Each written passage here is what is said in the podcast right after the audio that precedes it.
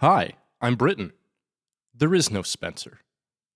Since 2011, Buckethead has released 322 albums in his Pike series, and I'm going to listen to them, three at a time. This is Getting Head. Hey, Bucket.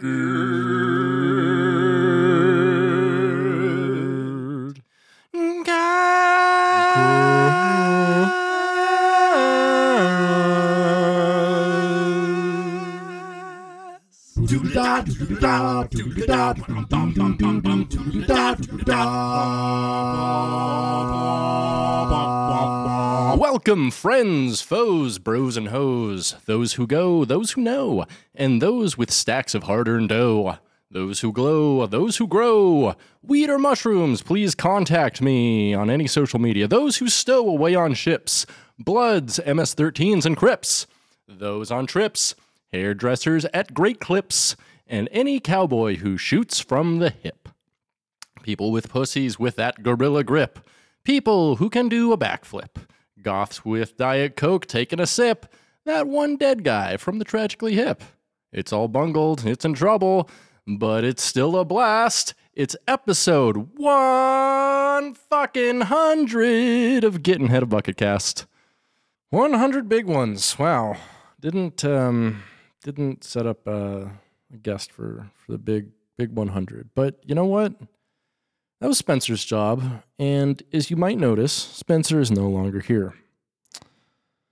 I'm not going to make a huge deal out of it, um, but there were some artistic differences and like differences in ability to follow through on making not only this podcast but Soy Trek and actually doing you know the actual work required to maintain and grow podcast, and so after a lot of deliberation and stuff, I I had a talk with Spencer, and he decided to go ahead and take a break. Um, and I said, "Why don't you go ahead and make that break permanent?" Um, and I will go ahead and you know finish up the bucket cast, or at least catch up to uh, to Buckethead's Pikes. And uh, you know, Soy Trek thankfully has a second guest or second host, so we're just gonna go ahead with Pat there, and maybe find her- third host, but gonna give uh, Spencer space, give him some some time to um, re recollect himself artistically and spiritually and spatially, and I don't know, um, just you know, he's obviously and he hasn't been really since we started this in the greatest place to be able to be a very effective partner in not only making this podcast happen, but making it grow, making it, you know, uh, super engaging and a super cool thing to listen to and make, you know. So going forward, um, I'm probably just gonna have a bunch of guests to finish out the rest of the pikes. Um, other than that, you know, we'll we'll figure out what's going on. But um, you know, I really appreciate uh, you bearing with me. Uh, if you're listening to this now, I really thank you. Um, you know, you've been awesome, and the fans more than anything have made this worthwhile. Um, so thanks for thanks for listening.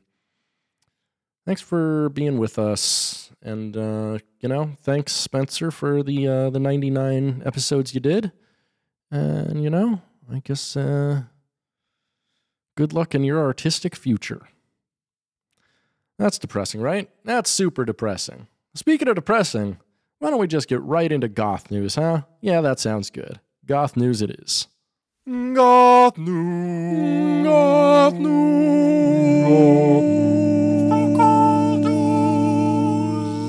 This week in goth news, the inaugural goth night was canceled at Six Flags Magic Mountain. According to an article in the Los Angeles Daily News, the theme park event night, which would have featured mixed industrial live bands and death rock DJs, coupled with the regular offerings of roller coasters, haunted mazes, and other attractions, has been canceled, with both the organizer and the park blaming one another. Goth on the Mountain, a joint venture between Fontana based Inland Empire Goth and Six Flags Magic Mountain, was set to be held at the theme park on September 16th at 7 p.m. to midnight. We had an agreement with the park that was negotiated months ago, but they could not comply with the terms of the agreement, the Inland Empire Goth Facebook post said. Continuing, we tried extremely hard to, mod- uh, to modify the agreement with the park to keep the event alive, but they could not meet our terms, such that it would have been too much of a detriment to Inland Empire Goth and to our members. Six Flags Magic Mountain officials declined to comment. Inland Empire Goth is reviewing options for recovering losses from the Magic Mountain and promises to fully refund all Goth on the Mountain ticket holders. Further in Goth news, in Goth obituaries this week, we say goodbye to the Queen, the Queen of England, specifically Elizabeth Alexandra Mary II, Queen of the United Kingdom and other Commonwealth realms, who died this week on Thursday, September 8th. Let me be very clear when I say this. Queen Elizabeth II was not Goth, and in fact, she's a figurehead for colonialism and control and hegemony over those whose agently, agency belongs only to themselves. The United Kingdom has, for far too long, put inbred, overpaid, and overqualified leaders on the throne, and although their power is now mostly ceremonial, also literal if they want it to be, and is more power than anybody not duly elected should ever have. Same with the House of Lords.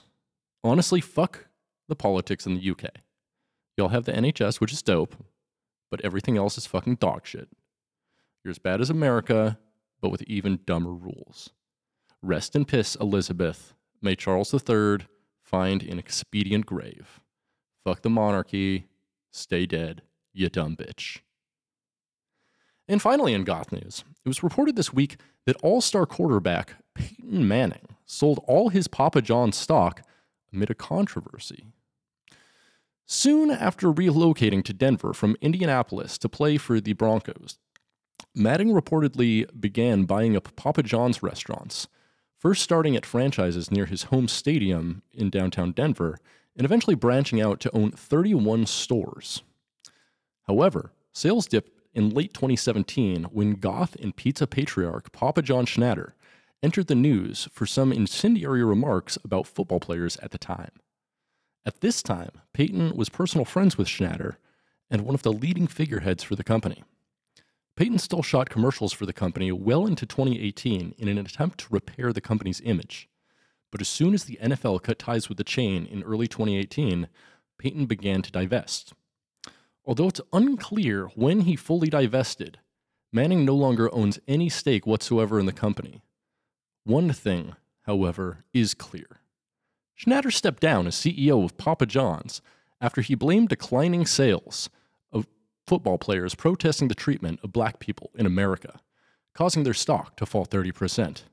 He then used the N word during a conference call. Goth news. Oh boy. So yeah, that's uh, that's all that's all the goth news for this week. Man, what's what's new with me? What's going on with me? What do we want to talk about? Uh, what I do this week? Oh, um, yeah. So, uh, week ago, a couple weeks ago, someone hit me up. My my parents have been visiting. Whatever. That's been kind of boring. Um, and I kind of wanted to like get out of the house, do something. So, um, some girl, uh, trans girl, uh, hit me up on fucking um, on Bumble, and uh, you know, we got to talking, and they were like, "Oh, you say you're a dom on your profile." I I always, you know, on all my dating profiles, I'm very like upfront. Like I'm a I'm a very sexual person. I like to get a freaky, um, and so, you know, in as much I like to, you know, kind of kind of advertise it. Like I'm not interested in a relationship that does not involve, you know, a fair amount of, of sex, really, to be honest. I mean, not a not a relationship that I find online though. I guess. Like I, I prefer to like seek out my friends through other friends and stuff. I don't know, I'm a little weird like that. I'm not I'm not in you know, if I'm on a dating website, I'm usually not just looking for like platonic friends. Um so I, I'm, I'm, a little sexy and suggestive on profiles, and so I get a lot of like first messages, um, especially on Bumble lately. They're like, uh, "Dom me, just come come over and dom me, daddy." And I'm like, "Yeah." And so, um, you know, uh, this girl was like, uh, yeah, yeah, you should come over. And I'm like, yeah, that sounds cool. Um, and they're like, uh, does it does it matter that I'm trans? I'm like, no, fucking gawk rules. Uh, gawk meaning girl cock, by the way. And uh, so you know, I go over there, and they're they're super cute. Um, you know, apparently they they just moved here from the East Coast, and they like first day they were here looking for dick. First day, uh, I'm like, oh, good girl, that's great. So you know, we get we get down to business, and I I sucked a dick for the first time in quite a long time. Um, golly, I mean, I want to say the last time I sucked a dick. God, must have been 20, 2019, 2018. I mean, it was pre-COVID. Like I got I got some of that pre-COVID dick in my mouth, but I almost forgot like what it was like and like but it's it's the same thing as any kind of genital really is you gotta you gotta read the room you know you gotta learn everyone likes something a little different like um you know they sucked my dick and i was like you can be like way way crazier with it. It's not very sensitive. And so they were like going hard with the teeth and everything and they're like are you sure that doesn't hurt? And i'm like no no that feels pretty fucking good. I can actually feel that. Like uh, which you know i get. No one no one wants to destroy anyone's dick but I tell I tell anyone I'm with, I'm like, hey, just like, I mean, don't do not do not do not hurt the balls. The balls are sacred. The balls are precious. Um, you can't you can't hurt the balls. Don't don't do it. Not the balls, but the dick. The dick is like, um, gosh, I mean, you can do probably more to my dick, except for the head of it, than you can to basically any other part of my body before like a threshold of pain. Like if you bite my arm kind of hard, uh, it's gonna hurt. If you bite the shaft of my cock, I feel like I've just like beaten my dick so many fucking times. It's like, you know, I just, I just, I mean, it's not. I mean, I can feel things. It's not like it's not sensitive. It's just not sensitive, if you know what I mean. And so they're they're over there fucking beating it up like a fucking like um oh, what do you what's those things the uh, speed bag doing a speed bag um yeah and it was like uh it, it was it was dope though because um so they had like the smallest cutest cock I'd ever seen um it wasn't like a micro penis or anything it was just like a tiny dick a tiny tiny lady dick and it was just super cute. Didn't doesn't come at all. Um, it just like you know seeps out pre cum and stuff. But I don't care. I don't. I don't need cum. Cum's whatever. Cum can be tasty. Cum can be dis- disgusting. On the on the whole, like on the average, cum don't taste great. I mean, you can definitely get used to someone's cum, taste their cum, and like like it. I guess but there aren't many people who just like have naturally like delicious semen. At least to me. I don't know. That's um that's kind of my thing, I guess. Um so yeah, uh, what else has been going on uh, this week? Um, oh god, I watched a movie last night. Uh, 2005's Camouflage. It's a, it's definitely like a later uh, Leslie Nielsen film uh, who also has just like a bunch of people you don't know, except for William Forsythe is in there, and Patrick Warburton is also in there. Other than that, it is like a bunch of kind of nobody character actors and stuff like that. Um, it's about like this this unsuccessful actor who goes to be a like a an assistant to a private eye who is played by Leslie Nielsen, and um, oddly enough, the film is co-written by none other than Billy Bob Thornton, which I find very strange. Um, the director, I have no idea what he else he's done. James Keach, I don't like have anything else he's done.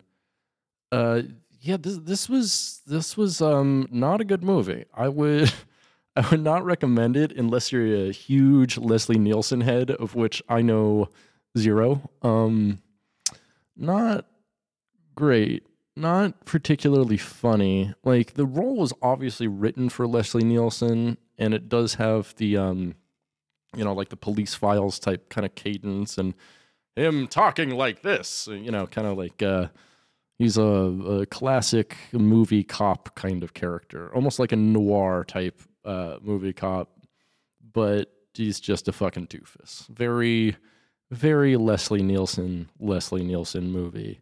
If a, you catch my drift, uh, and it was it was pretty good. Um, you know, I wait. Did I just say it was pretty good after I said it was pretty bad? I'm sorry. I was I was looking at some other titles. Uh, I did not mean it was pretty good. I thought it was dog shit. Don't don't bother. Pretty pretty bad, guys. Uh, but you know what I watched that was absolutely fucking phenomenal that I never watched before somehow was 2003's Master and Commander: Far Side of the World fucking fucking great. Just the one of one of the best fucking movies. Um like holy shit. Absolutely holy shit. I I I can't I can't love this movie enough. Um you know, what else did Peter Weir do here? The Truman Show? Oh, I didn't know he directed The Truman Show. That's great. The Truman Show fucking slaps. Uh, oh, Witness with Harrison Ford. That's a pretty good one. The Mosquito Coast. I forgot with Harrison Ford also. That is also a good film. I forgot about that one. 86 is The Mosquito Coast. I should go back and watch that. I haven't seen that one in um gosh, probably 15 20 years. It's it's been a bit. Uh yeah, geez. Um but Master and Commander, it is like oh god, it is like a first off, it's a it's a film made entirely for for dudes. Like I I don't know how to explain it, but it's it's a dude film. It's a phenomenal dude film though. It's all about like camaraderie on a boat for for over 2 hours. I mean, there's um it does have like some historical context and it's really pretty interesting, but more than anything it's like men you would call brother and you trust your life with on a boat the movie. And um i can't say enough good things about it. Like the the direction the sense of time the sense of pacing like and also at the very end of the movie like it almost leads on a cliffhanger. And i more than anything wanted it to keep going or I wanted a sequel or something. Like it just it it made me feel so good. Apparently they spent like 150 million on the movie though cuz basically I mean everything they did was with like they built real ships for the fucking movie, which is insane. Um and awesome, but it's just like one of the coolest period pieces. It's so thorough. Russell Crowe is so fucking commanding in the film it is it is a film to be beheld. Uh, it holds up better than I think any other film from ni- uh, from 2003.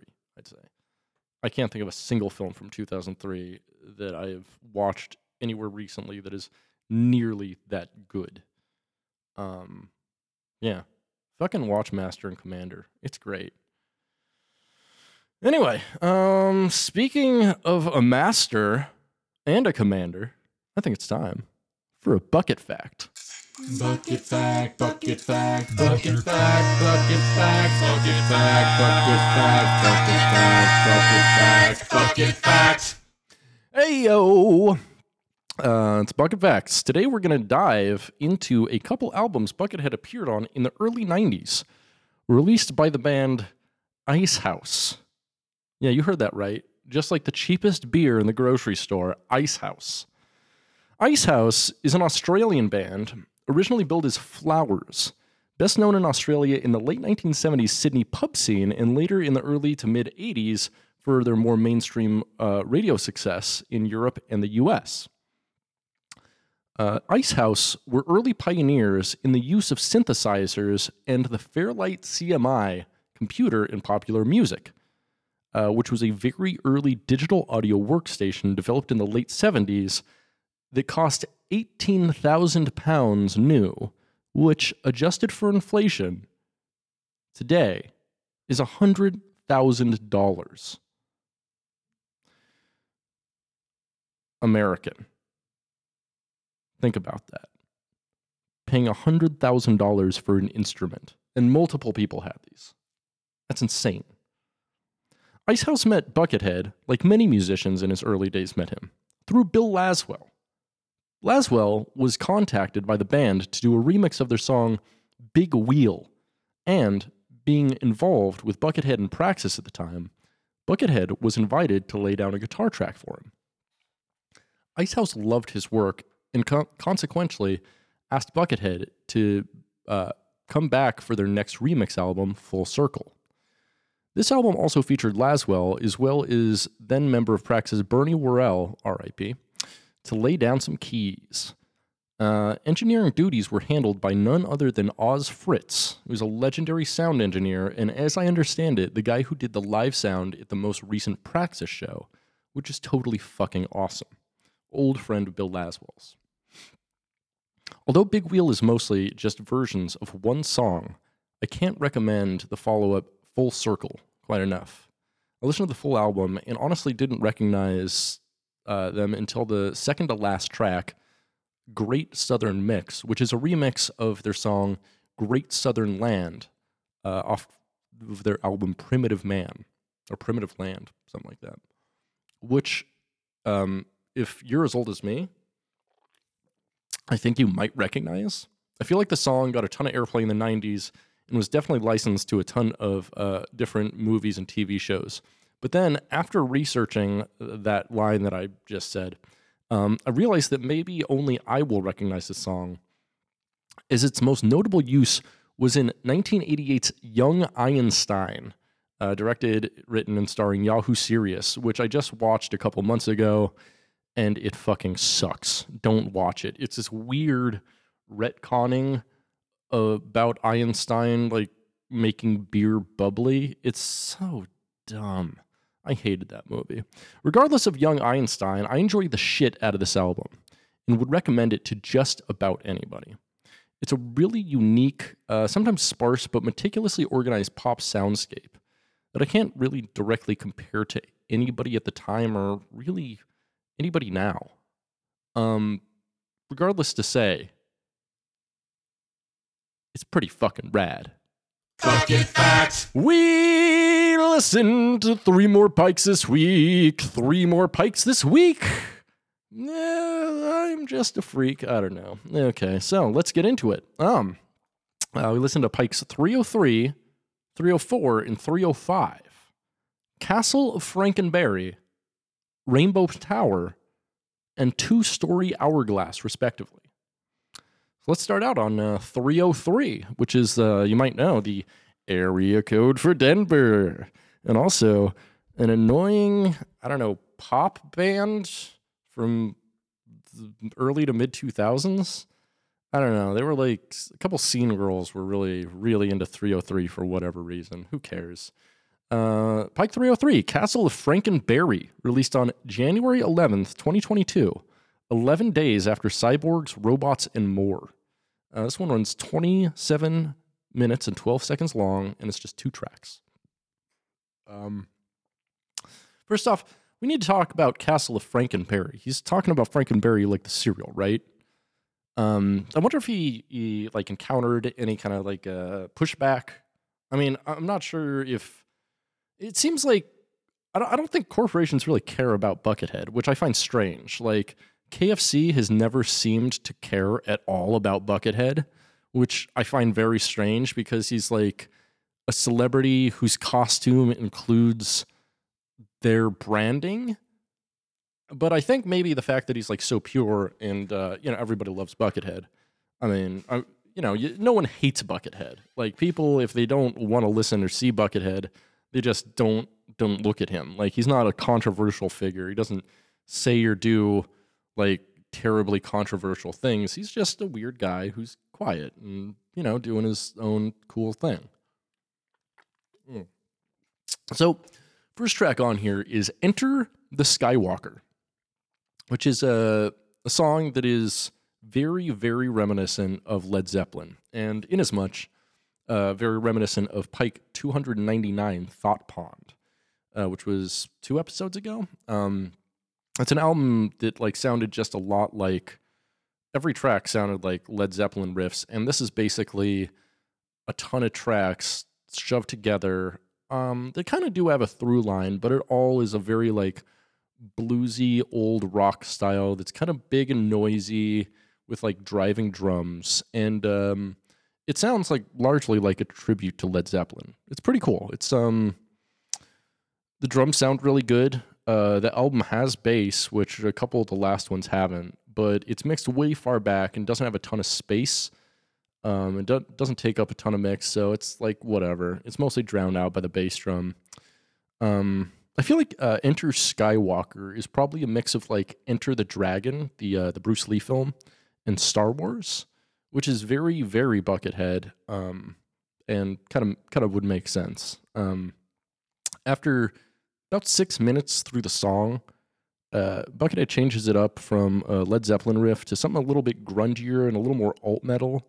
And this kind of does have like a, an alt metal through line throughout the whole song. And the song is pretty long too. It's like 19 minutes or something like that. But um, um, some uh, you know, even throughout all the alt metal though, it still does have that kind of bluesy Zeppelin through line as well. So it is the whole song is a very like Buckethead alt metal take on Led Zeppelin in a way, which is kind of interesting. And so a lot of that though too, and as we discussed on uh, some of the past stuff, uh, when he does something that sounds like another artist, but he like leaves out a crucial element like vocals, like the album does in parts sound like really sparse because of that. You know, you can only take so much of like the same riff over and over when I don't know, like so many simple riffs would just sound better with someone singing over it. But you know, maybe maybe that's something Buckethead wants you to do is like maybe that's something he's always wanted people to do, but no one ever has done is apply vocals to his music.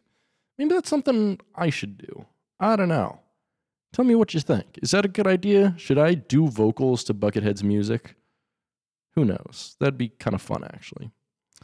Uh, the best part of the song, Enter the Skywalker, uh, comes at just before eight minutes when the drum and bass cut out completely, and we get just a really nice strummed, mostly clean guitar with some delay and a little chorus. But uh, he breaks right back in after about a minute into some Zeppelin esque butt rock. He slows way down again around 10 minutes, and that's pretty cool. And throughout the rest of the song, he kind of like uh, paces it and and keeps a certain amount of uh, dynamics to it, which is kind of nice and makes it so the song doesn't get too monotonous. Uh, song is pretty diverse, actually. Um, it's a cool song that still follows like the cardinal Buckethead rule of like melodic alt metal, but also does the Zeppelin thing. Unfortunately, there's no solos in this song at all, which is for a 20 minute song, 20 minute Buckethead song, like with no vocals. Like, I think you need some solos or some, I don't know, some big, big, cool leads, harmonize, something like that. I don't know, but there's not really that. Um, other than that, I think it kind of stands on its own as a Zeppelin tribute, much better than the entirety or even any one singular track on Pike 299 Thought Pond. Um, it may be a little too long at about 19 minutes, but it does use its time pretty well. Uh, next track on here is uh, Castle of Frankenberry. Um, so, exploring the domicile of the monstrous cereal magnate here, this song is an absolute fucking banger. Just like eight or nine minutes of awesome different flavors of metal from speed metal to death metal to thrash to arena type stuff, even some like almost like panic core, death core type stuff. Not not quite so breakdowny or didn't really have like the double bass and like you know kind of uh, thing they do in hardcore, but it was you know it took elements from it, which I thought was pretty cool. Um, this is probably going to be my track of the week. This one was so much fun. It was just a fucking. It, it was a rip banger, uh, ding danger. Um, stick it in your pie hole. You know what I'm saying? Overall, this album was pretty good. Um, I like it a lot more than you know what he's been doing. You know, the past like ten pikes or so. Um, it felt pretty rounded out. Uh, my only real complaint is, you know, he just first off, uh, the first song was a little too repetitive, and I'm not super into like Led Zeppelin, so it was like, eh, whatever. And second off, he needs leads. He needs leads, needs solos, not on everything, but on stuff like this, that's just like, I mean, long riff songs with a lot of repetition. You gotta have vocals, and since you don't have vocals at all, Buckethead, you gotta get into them leads. Uh, like, yeah, you gotta you gotta be like um the Who live at Leeds. You know what I'm saying? Something like that. But overall, this is a pretty good album. Uh, definitely better than average. I'd say slightly better than average. It's not it's not a total banger, um, but it is pretty good and slightly better than average. Moving on, we have Pike 304 Rainbow Tower, released on January 20th, 2022, just nine days after Castle of Frankenberry. This one clocks in at uh, 27 minutes and 24 seconds and is four different tracks, all of varying lengths, uh, nothing that takes up half the album or more. Starts out on uh, track one, Rainbow Tower, um, which has some pretty cool alt metal here with some ethereal backing keyboards. It's a pretty powerful, kind of epic song that's very melodic. Um, I don't know. It's not like power metal or anything. It sounds like another metal band trying to play what they think is kind of power metal, like uh, almost. Um, gosh, what was that? You know that cover of um, "Holy Diver" by Killswitch Engage. It's like kind of kind of like that treatment of a, a, different kind of metal. So you know, more clean, a little more alt, a little more updated, but still sounded really cool. Uh, I like Rainbow Tower a lot. Uh, next track, Toy Museum, uh, track two. Uh, this one's basically a nu metal song for the first 45 seconds or minute of the song, with like starting out with like a riff being played on like a slightly grungy guitar, you know, like um, and then it just bursts in with heavy drums and a big uh, effects heavy bass, and it's super bassy. Uh, almost sounded like early Korn in a way, which is kind of weird. Uh, a lot of this is either like insanely downtuned or maybe even played on bass, but I think it's just um, the like the the whammy pedal. Um, but he's getting like super low here and getting some low tones. We're getting low. Um, speaking of speaking of Korn, I feel like there's like there's not a ton of metal bands out there named after grains or vegetables, are there? Why is that? Like I mean, grains and vegetables can be hard as hell. They can be cool as fuck. Like, you know, like you got like, you know, a company named Apple. No there's no metal band named Apple. That'd be cool. I mean, the Apple would probably really destroy them, wouldn't they? Yeah, that, that probably wouldn't. Yeah, take them to court. Um, well, what's a what's a cool vegetable? What's the ooh, artichoke? Artichoke's a pretty hard vegetable, right? It's got like a real weird spiny outside, and you gotta like fucking boil it for like an hour and fucking stick it in mayonnaise to make it some way somehow edible. Like it's always like kind of almost surprised me how like artichoke dip and shit like that exists because it's like yeah, like you do have the core of the artichoke, but like processing artichoke on a commercial level would take for fucking ever and like you only get the core out of there. And like with the cost of artichokes, I feel like it's just not that economical. Like, I mean, there there are other things in the world we can use instead of artichokes. Artichokes aren't that important. I mean, no one. Arti- I'm what I'm saying is like I don't think there's a, a person out there whose favorite food is artichoke, right? What is a what is a sub's favorite vegetable? Artichoke me, daddy.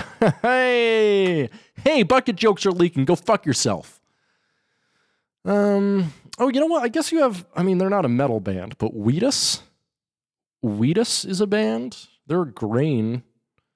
Um. Huh. Pretty good song though. Track two, pretty good. All right, pretty pretty fun. Lots of effects play in there. Lots of lots of diaper play. Lots of sticking fingers in the book. Track three, Water Molecule. Kind of cool little funk metal song going on here. It's about uh, five and a half minutes long, and it's all pretty solid funk riffs. Um, with like you know a lot of distortion and shit. It is kind of weird to me that uh, Bucket is going so hard on the riffs here, not really soloing, but it seems like that's kind of the motif in the last like ten pikes or so, like no real solos, which is really weird to me because it's like a few years here. It's like basically he hasn't soloed, I think, since the beginning of the pandemic on his albums, except for the live stuff, obviously. But like, I don't know. I might have to go back and look that look at that. But that that that feels right because I mean these are the first pikes of 2000 um, 2022 here, and he only had like a dozen or so from the previous year. So, and I feel like for the past like dozen or so pikes, except for the live couple, um, he hasn't he hasn't really soloed. Weird, right? That is weird. Track four Invisible Trees, a driving and a time super melodic and sometimes bluesy alt metal song. Kind of standard bucket fare. Um, somehow the China cymbal here, unfortunately, uh, has gone back to sounding like fucking shit, like most program China cymbals do.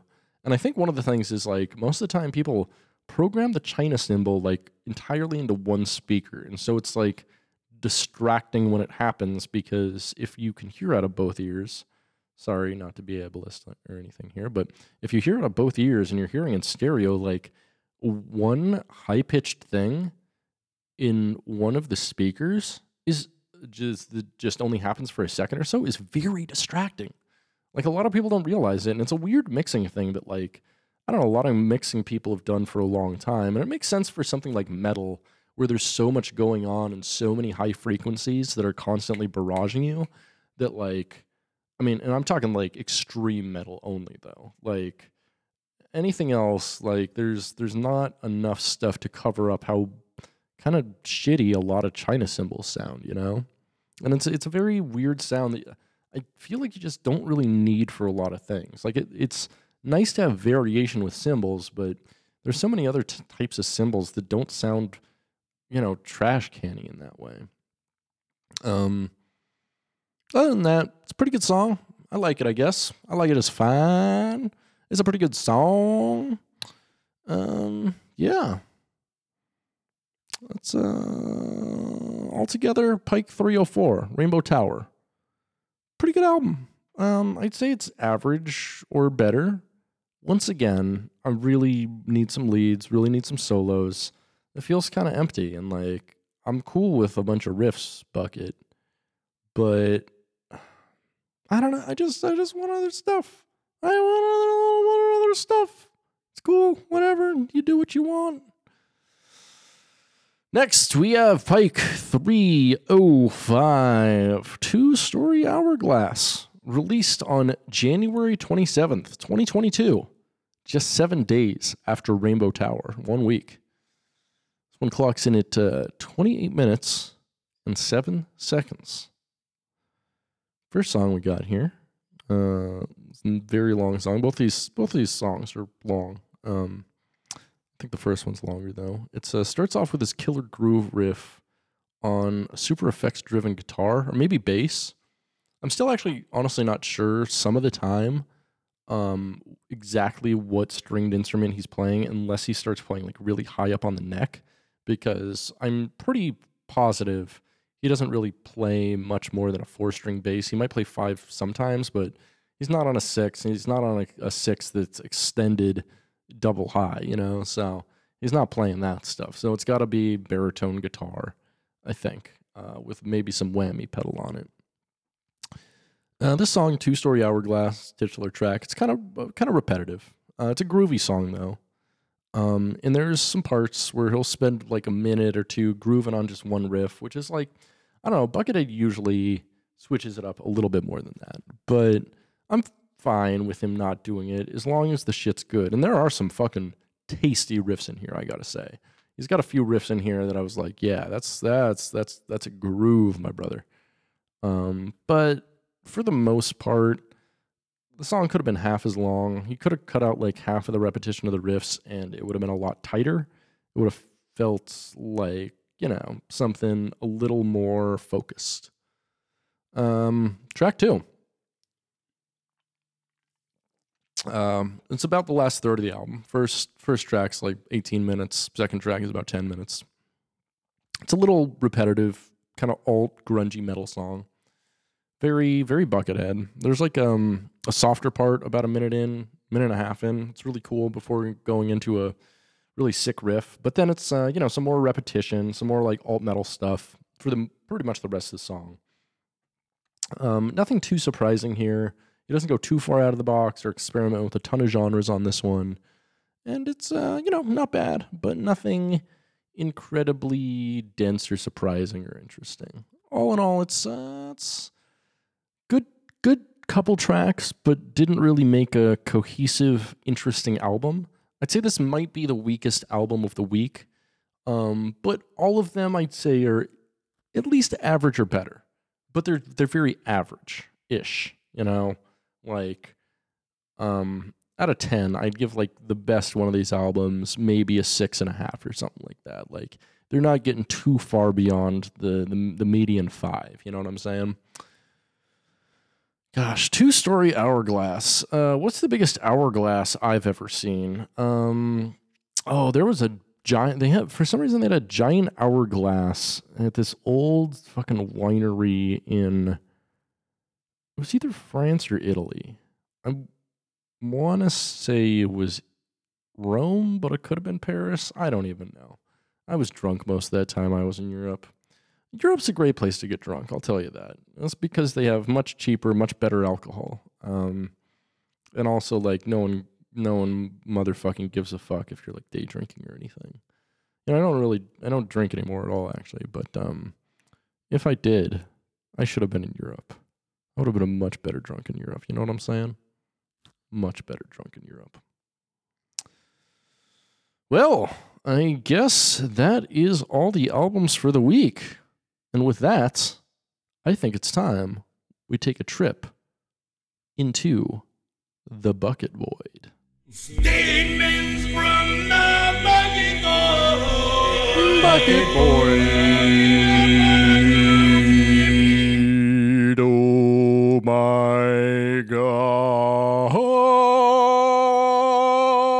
God. Oh my god.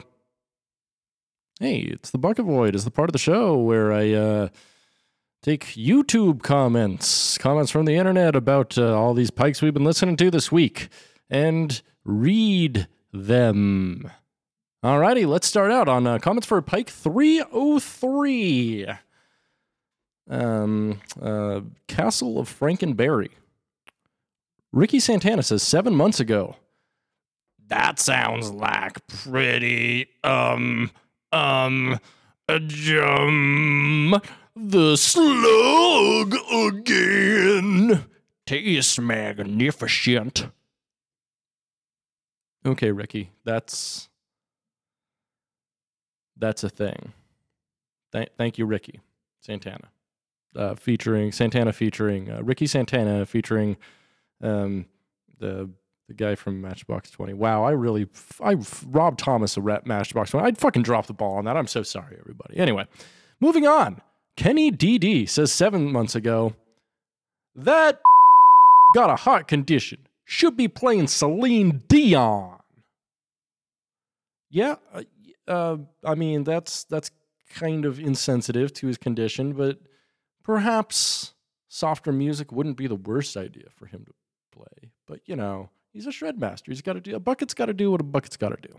You know, we love bucket. Continue on on um, Pike 303.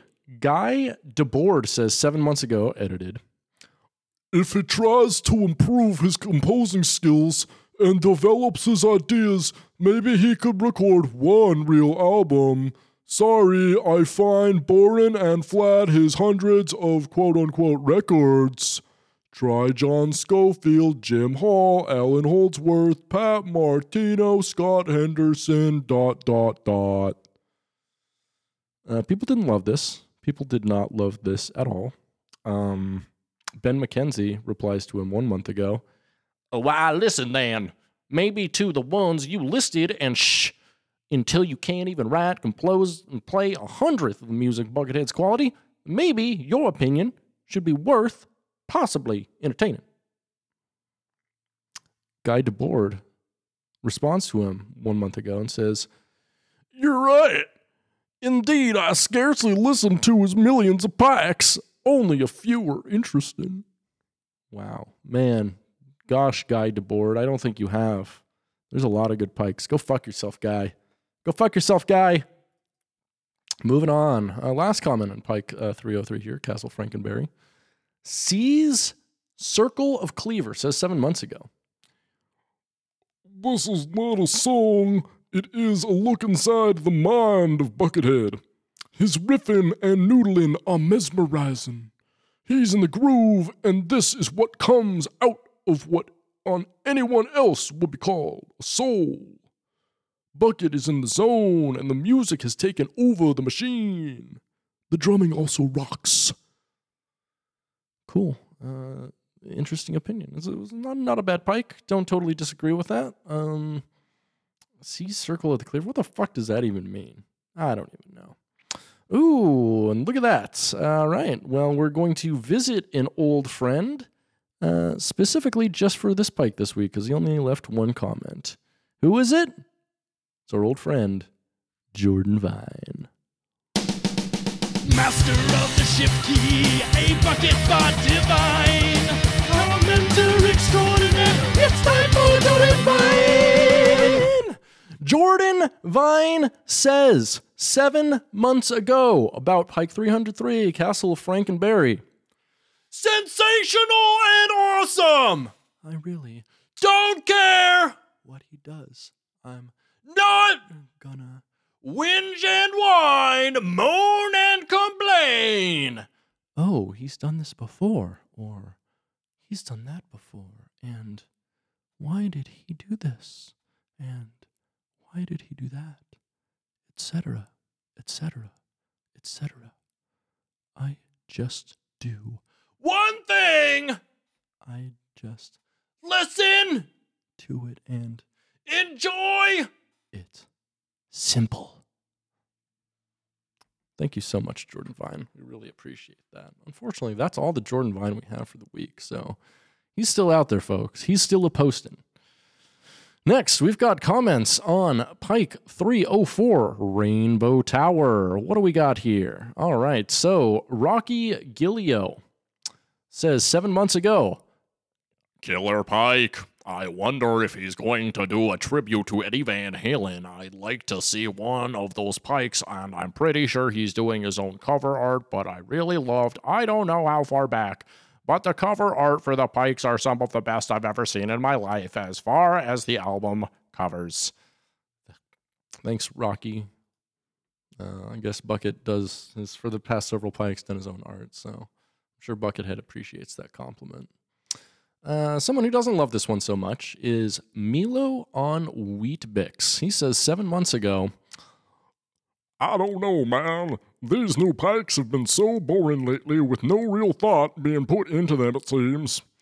Sure, some of the riffs here and there are cool, but I can't really cover a runtime of 30 minutes, and it's really quite sad to see some of his fan base get angry when someone points out these blaring issues. It really just seems like they'll listen to anything he puts out. Compare this to something like Crime Song Slunk Scene or even the first Pikes or Pikes from 2020. It really doesn't compare in any shape or form. I'm just hoping the new tarot card project will be a major step up to whatever this is. Yikes. Not a big fan. People were not a fan of that comment, um, including So Just Because, who says seven months ago, On Weedmix, I see your point, but I guess you are missing another point. Imagine a good 10 minute song from a good musician slash band. They fill it up for 7 to 8 minutes for the last 2 minutes, and then they kill it during those last 2 minutes. Now imagine that each 10 pikes is slash are a single pike slash song of BH. He fills it up for 7 to 8 pikes, and then he damn kills it by the following two or three pikes. Said, as a Buckethead follower since 27 years, the thing what you are waiting for or expecting is coming soon. that's that's kind of word salady. Um, I guess like he's saying like, well, I mean, other artists when they do make a ten minute song, only like twenty percent of it's good. So like, if twenty percent of the pikes are good, that's fine, right? Just like, man, gu- I guess like I get Milo on Wheatbix. He's asking for like you know consistency and quality control, but when you put out so many albums, it's kind of a lot more difficult to do that. So I get it. I get it. I don't get it. I get it and I don't get it. It's a thing. It's a whole thing. I don't know. So, uh, moving on. Um, we've got uh, well, several more comments on Pike 304, uh, Rainbow Tower here. Josh DeRui says seven months ago, The drum machine kills me. He has 300 albums and they all sound the same. The cookie cutter method of writing is getting pretty boring. He really needs a drummer and a new approach. does he really need a drummer? I mean, he's he's been doing fine for all these pikes. I think he, a new approach. I don't disagree with that. Like, it's always good to you know recenter yourself and kind of uh, figure out what you're doing and figure out where you're going. And um, I don't know. I don't know. What's what's the point? What's the point in getting like he's he's obviously great at programming drums. Maybe he just needs to like give up the programmed drums for a little bit. Maybe use something new, like a drum machine or hand percussion, something like that. Who knows? But I do agree. New approach. That all sounds good. All right. Moving on. We got uh, um, uh, some more comments to uh, Milo on Weebix. Um, Bazinga Bomb. Bazinga Bomb says seven months ago, Maybe Ed Sheeran is more your speed. Uh, and then Josh Slunk uh, says seven months ago, By all means, show us how it's done, Josh. which I don't know what Josh he's talking to here. He's not. Oh, oh yeah, he's responding to the previous Josh, the Josh DeRui, because his name is Josh as well. Okay, that confused me. Um, we also got Ken Hoey, uh, seven months ago, says, Well, it's just constructive criticism. Understandably, the guy is a musical genius. However, he's not exempt from being critiqued. Buckethead has a huge catalog to reference, and much of it is great. Another part of it is prolific, but not everything he records is great. To think that wouldn't be logical or true. I, however, don't agree with the original commenter that all 300 albums sounded the same. But it's true when he goes with real drums, it does sound better. "Yeah, I, I guess he does sound better with real drums, but I mean, I guess that's not really the point of the Pikes. Like the the point of the Pikes is like his own artistic freedom and being able to you know get by without the studio system, and I guess kind of without a drummer because like you know there's only been a couple guys he's really relied on his entire life to play drums for him, and it obviously takes him a long time to like form trust bonds with people, which I like to think is why for the first several years of his solo career he really didn't play out live much and he only played with very specific people and he still does you know? I mean what other drummers has he really played with um n- not just guesting besides pinchface and brain for the past i don't know 15 years at least. I mean it's just just been the two of them so i don't know. Like yeah it'd be cool to hear him play with a new drummer but it's you know either like he gets brain back but brain's busy doing ton of other stuff, or Pinchface, who's busy being a fucking real estate agent, or he just, you know, figures something else out, forms new bonds, which might not be happening, or I don't know, try something new. Who knows? But yeah, I agree with a new approach. A new approach is good. Let's Pike 304. Uh, let's move on to comments on Pike 305, two story hourglass. All right, what do we got here? Davy J says seven months ago, the fact that he has given up on soloing and shredding in recent pikes only inspires me more. I'm not a lead guitarist, but love playing these types of riffs. I permanently fractured my left arm and shoulder a few years ago, which made playing impossible. How do you permanently fracture your arm? That was until I discovered the genius of Buckethead. His inspiration not only encouraged me to pick up the guitar again, but also to adapt a new playing style to fit around my disability. I have made an album of 13 guitar tracks and now working on a second album. I owe everything to this wonderful human being that is Buckethead. I I love that comment. I love someone being like truly inspired by something. I like that it has 42 uh, likes, you know, uh, reminiscent of some Douglas Adams there. Answers 42. You know, uh, that's just like that's cool. Um, I don't, you know, I, I'm I'm on record on this podcast, specifically the one you're listening to, not being too thrilled about him not getting into solos, not getting into lead work, but that like kind of recontextualizes it for me a little bit. Like this, he's inspiring someone who has a limited ability in some way to play, and you know, Buckethead lessening his ability and inspiring others with less ability is fucking cool, actually. Um, and I respect that, and I respect this guy's more than anything. I respect this guy's perspective on it. I mean, that's a really positive, cool perspective. So thank you, David J. We like you. It's uh, positive shit. Moving on, we got Joseph Mardish, uh, who says seven months ago, I love the less shreddy pikes. For all those bitching, there is almost 300 pikes chock full of shredding, gnarly soloing, so go check what he has already. Also, I feel it shows skill and style to switch it up. I love some of his mellow stuff the most, like Electric Sea and Trace Candle, to name a couple. Buckethead, thanks for the music and variety. You know, that's another perspective there. Like, I can see you being into this if you just like, you know, like a huge variety of stuff. But I'm not someone who listens to a ton of like very repetitive um instrumental music unless it's something like ambient or you know, like EDM, I guess at some point.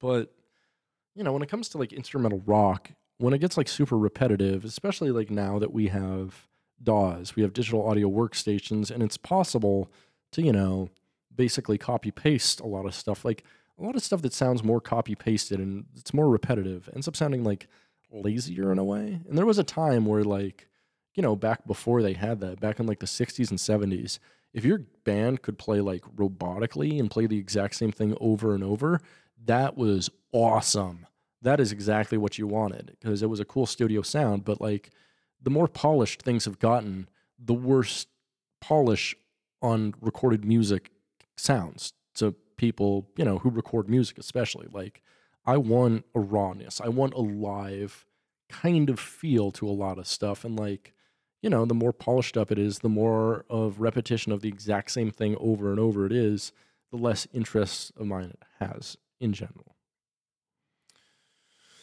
Moving on, I'm gonna probably close out the bucket void with this. Um, Tim Twohig says seven months ago. I am a shredder. I have been for 20 years. I never got all the Buckethead hype. Hell, I even worked with him once. Pretty good, but not worth all the hoopla I heard until I fucking get now. Can't believe the years I wasted not paying attention to what was happening in Buckethead Land. I guess I heard him, just never listened. Proud to say I'm a vet now. Seen the beauty, seen the serene landscapes. I felt the heartbreak and loss, the insecurity and anxiety, and the blood. The glorious blood and horror of it all, the anger, the rage, the love, and the fun, goofy silliness. It's all within Buckethead Land. Becker, Friedman, Vai, Satch, Gilbert, Howe, MacAlpine, Moore, etc.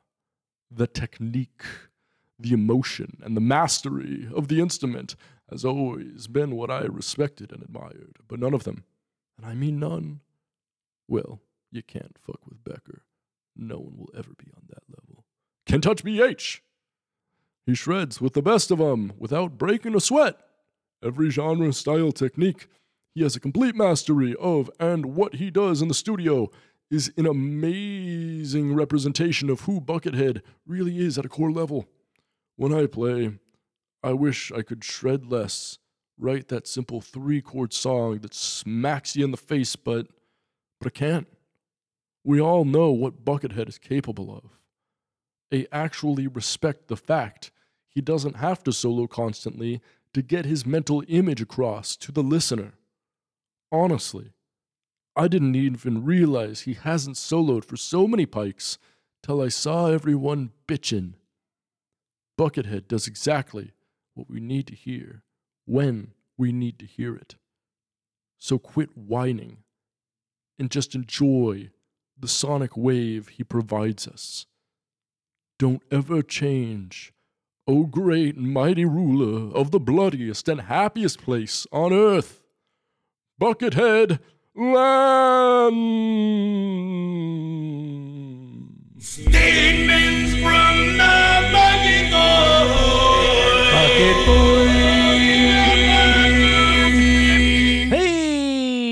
Hey, we we made it out alive. We made it out of there. Good for us. Um, gosh, I guess we are to the point now, point of the show, where we are recommending things.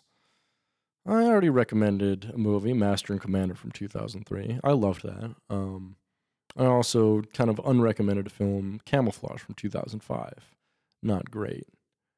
Now I'm going to recommend a film that was absolutely fucking horrible. Like just just bad bad on a level I have never experienced in my life.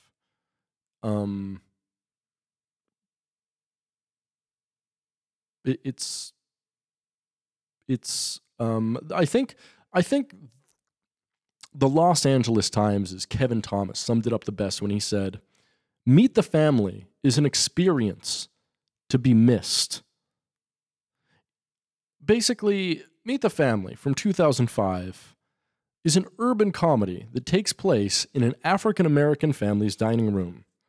The Rump family has congregated for dinner in order to meet the eldest son Humphrey's new girlfriend, Lacey. Humphrey, however, thinks that bringing Lacey home to meet his only his parents, he has no idea that his siblings, grandparents, and other family members and friends are waiting to meet his new lover. When the family meets Lacey, hilarity ensues as they are not expecting a petite white female to be on Humphrey's arm. The Rumps do not try to put on a show for Lacey. They remain their funny and sometimes crude selves. Their naivete adds to the comedic element because even grandma's sexual innuendos go over, over her head. The Rump family embraces Lacey as one of its own, and Lacey springs some of her own surprises at the dinner table.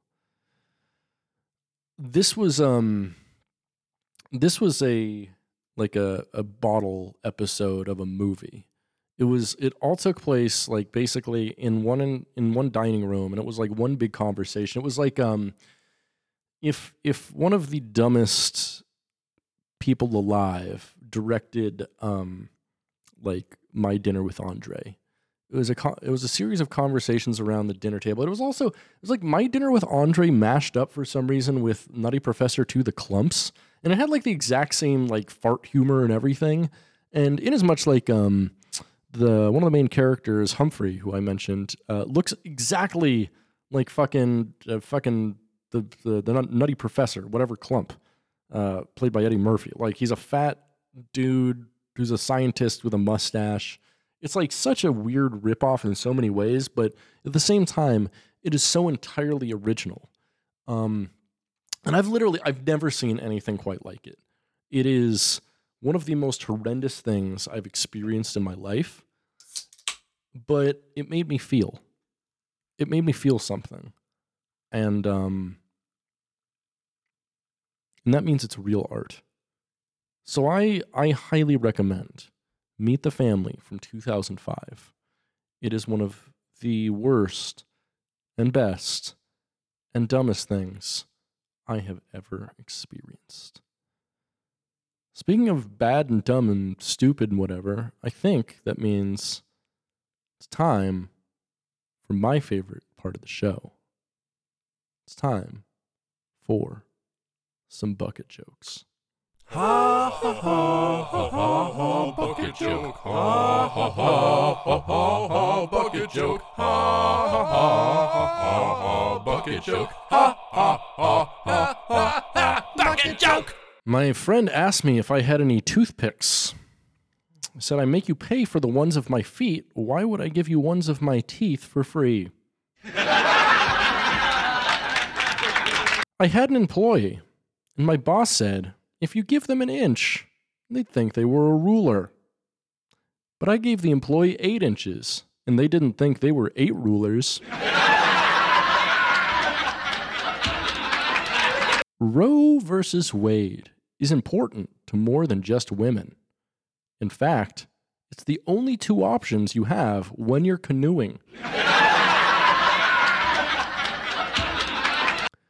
Nearly every identical system. No, I'm sorry, I fucked that one up. Nearly every numerical system uses decimals. So I want to know why the Dewey Decimal System is the only one that has it in its name. It's the Dewey fucking Book System. What do getting the Heimlich, eating a gravy casserole, and David Carradine's final moments have in common? Well, both are stroganoff and choking.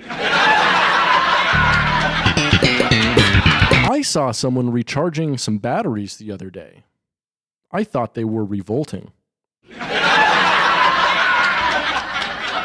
what do a Weight Watchers instructor and cocaine users have in common? Enlarged pupils. Weird that no paranormal investigators have investigated maybe the best known phenomena of my generation Santana's supernatural. She sells seashells down by the seashore because she's fucking terrible at business. They're free and all over the goddamn beach, you fucking idiot. a crow walks into a bar and now it can remove nails. What do the guy you bunk with in jail and coming all over your iPhone have in common? Cellmates. Fucking joke! All right. And that is the end of the show. Um, thanks for uh, thanks for hanging with us today. Uh, if you want to find me online, um, you can go to at a bucket cast on any social, or you can find me at Dog Vorbis on many socials. Um, I don't know, just just look around, find me. I'll be around. I'll be doing stuff. I don't give a fuck, man. Um, yeah, thanks for bearing with me for this first solo show. I thought I would absolutely lose my mind talking for more than an hour by myself, but you, you know, you know what? It wasn't so goddamn bad. It was actually pretty easy. You know, I'm kind of kind of stress free now too, which which is good. It feels good. Feels good to be here. And thanks for sticking with me. And you know what? With that, I think we're going to give a brief Patreon update because we love our Patreon followers, don't we, folks? They're just fabulous, aren't they, folks? Um, so, you know, thanks to all of our Patreon followers, but thanks so much to our $5 Big Dumb Idiot followers Jordan Hale, we got Devin Saturnus, we got Ian Killia, we got Dan Morrison and Dylan Lance. Thank you, motherfuckers, so much. You're beautiful. Uh, if you want to, you know, help us out, help me out a little bit, I guess now, uh, check out patreon.com slash dumbidiotbs to support this podcast and the other podcast and listen to all our bonus episodes. And, uh, you know, hopefully with this new arrangement and everything, I'll figure out a way to get uh, bonus episodes to you, um, bonus content to you a little better. Sorry, sorry, I've been slacking off and jacking off on that. I'll try to be better for you. I appreciate you. So, um, I have been Britain, and I've also been Britain. You've been listening to Getting Head, a bucket cast. Stay greasy, bucketheads. Namaste.